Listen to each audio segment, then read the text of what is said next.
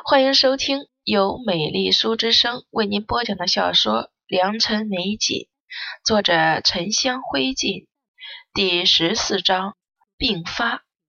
姑太太跟着打圆场，都是两姐妹，说这些岂不是见外了？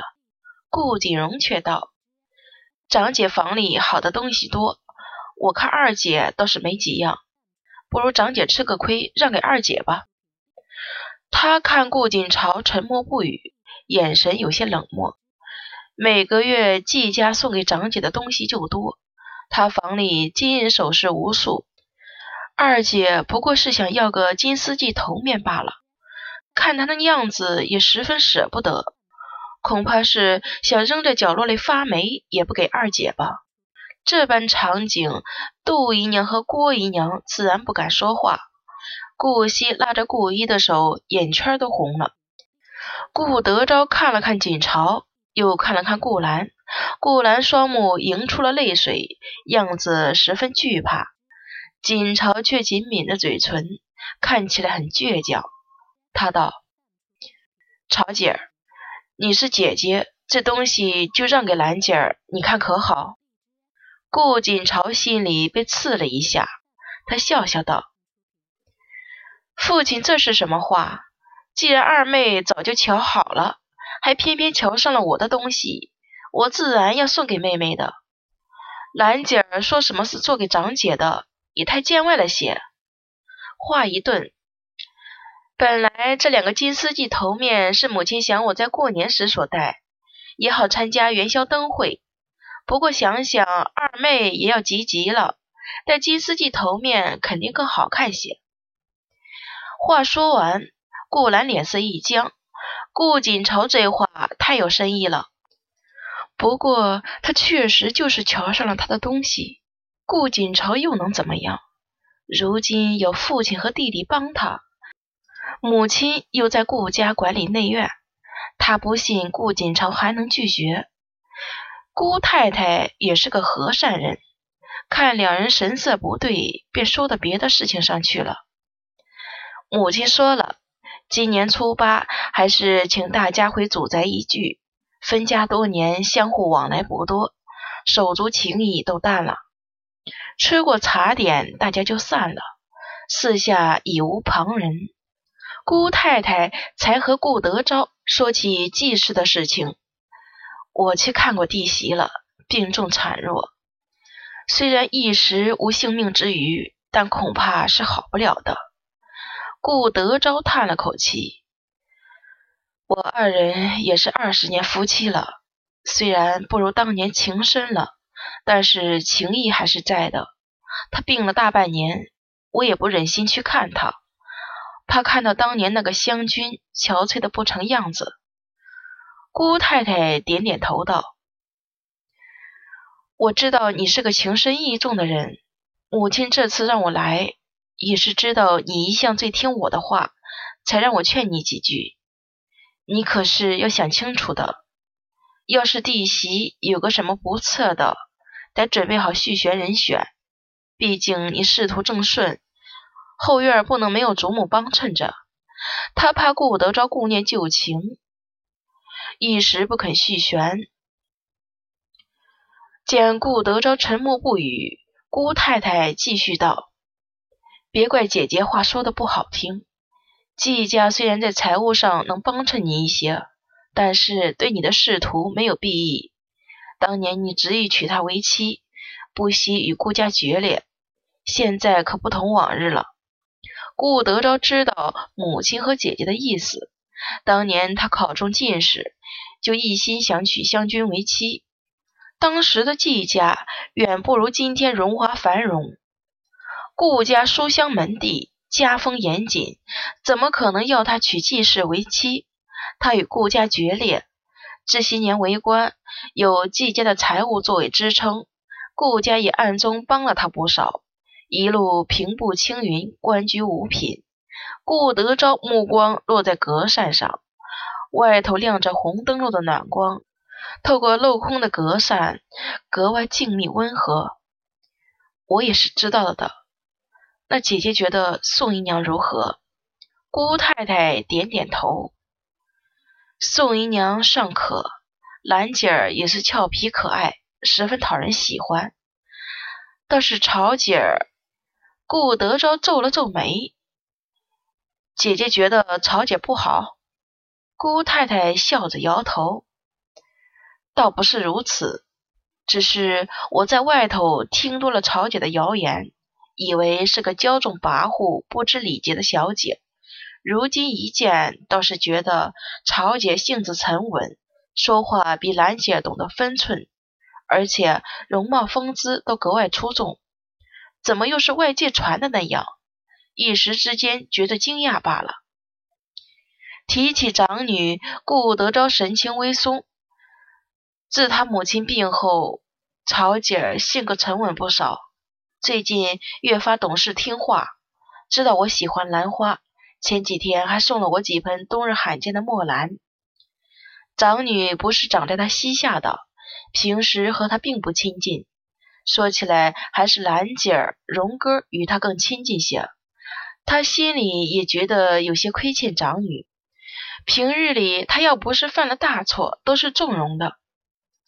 入夜了，协孝院里点了灯，墨玉半扶着季氏喝参汤，刚喝完一盅汤。正靠着大营枕休息，就有一个小丫头被徐妈妈带进来，模样干干净净的，梳丫髻，十三四的样子。季氏半睁开眼睛，那小丫头扑通一声跪在地上：“夫人，奴婢去取大小姐的金丝髻头面时，管事告诉奴婢，那两副金丝髻头面，再加上金玲珑草丛头面，都被二小姐房里的人取走了。”季氏皱了皱眉，怎么回事？管事为何让二小姐取走？小丫头答道：“那管事说是老爷同意了的，他才给了二小姐。”季氏脸色十分不好看，点头示意徐妈妈把在菊柳阁服侍的碧衣叫过来。碧衣很快就来了，季氏便问他。今天姑太太来，菊柳阁究竟发生了什么事？你一五一十的告诉我。碧衣跪下来道：“奴婢在会客厅伺候着，大小姐过来了，把事情说了个清清楚楚。看季氏的脸色越来越沉，声音也拘谨起来。最后说，老爷还和姑太太说了会儿私话，奴婢就不知道说的什么了。”季氏又问：“当时大小姐说了什么？”碧衣低声道：“大小姐却也没说什么反对的话，就把东西让出去了。”季氏气得脸色铁青，挥手让这丫头退下。她重重的咳嗽起来，身体缩成一团。徐妈妈忙快步上前扶住她，担忧的说：“夫人，您可千万别动气。”身子要紧，季氏的手垂在小鸡上，声音像是被掐住般嘶哑。我还没死呢，一个个都这么欺负曹姐儿，我要是死了，他们还不把曹姐活吃了？顾德昭竟然也放任他们欺负我的曹姐儿。当年乌公案时，他四处碰壁，求救无门，还不是季家拿钱把路子打通的？现在竟然这样对待我们母女！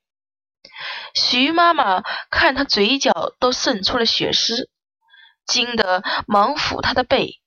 夫人，快别说了，奴婢给您找大夫来。季氏又紧紧揪住他的衣襟，不要找大夫，把老爷叫过来。动静大了，墨玉和墨竹等一干丫头连忙进来，有人去请大夫，又有人去叫大小姐。季氏眼睛睁得大大的，好像是力气用到了极致，却突然被什么抽空了一样，身体突然软了下去，眼睛也闭上了。徐妈妈连忙掐季氏人中，嘴中叫着夫人，急得都哭了。而此时，锦朝正和两个妹妹坐在临窗大炕上，从菊柳阁出来，顾一和顾惜就在他这儿小坐。吃了晚饭，又知顾惜提出剪窗花玩，顾一递过手中的剪纸，长姐看，流云百福的图案贴在窗上正好。流云行事如意，表示绵延不断；百福即百福不断之意。常见的窗纸样式，顾一剪得很好看。锦朝见他剪纸时手平平稳稳，觉得顾一难得心性宁静。虽然才十三岁，但是这份沉稳像是与生俱来的，与他的生母杜姨娘一点都不像。他夸了顾一几句，顾惜手里的红纸却怎么也剪不好，都剪坏好几个了。愁眉苦脸的展开他剪出的海棠花，花朵样子还是不错的，就是缺了一角，也不知在哪儿给剪掉了。本来还要送给长姐的，声音弱弱的，很沮丧。锦朝笑着摸摸他的头，这样的我也喜欢。既然是要送给长姐的，可不准收回去了。顾惜很认真的道：“以后捡一个大大的菩萨送给长姐，跟您屋子里这个一样。”顾一笑着看看顾惜，又把目光移到锦朝手上。也不知道长姐捡了什么，福从天降。锦朝展开自己的窗花纸，见上面剪了捧着飞符的胖娃娃。顾惜睁大眼睛，用小手指搓了搓这个胖头娃娃，他长得好可爱，脸圆嘟嘟的。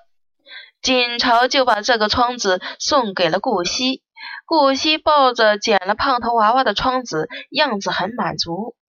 两人没多久就向锦朝告辞，先回去了。锦朝也喜欢顾惜这样的童趣，被顾惜感染，心情也好了许多。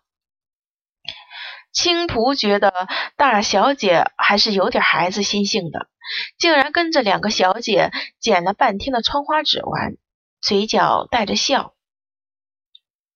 帘子却被挑开了，刘香快步走进来，小姐。喜秀院那边出事了，锦朝心中一惊，出什么事了？刚才夫人犯病晕过去了，到现在都没醒。刘香道。锦朝手捏紧了衣袖，从大炕上站起来。青仆，取我的披风来，我们立刻去喜秀院。母亲上午不是还好好的吗？锦朝心急如焚，要是母亲有什么意外。他一时间还真是不知道该如何是好了。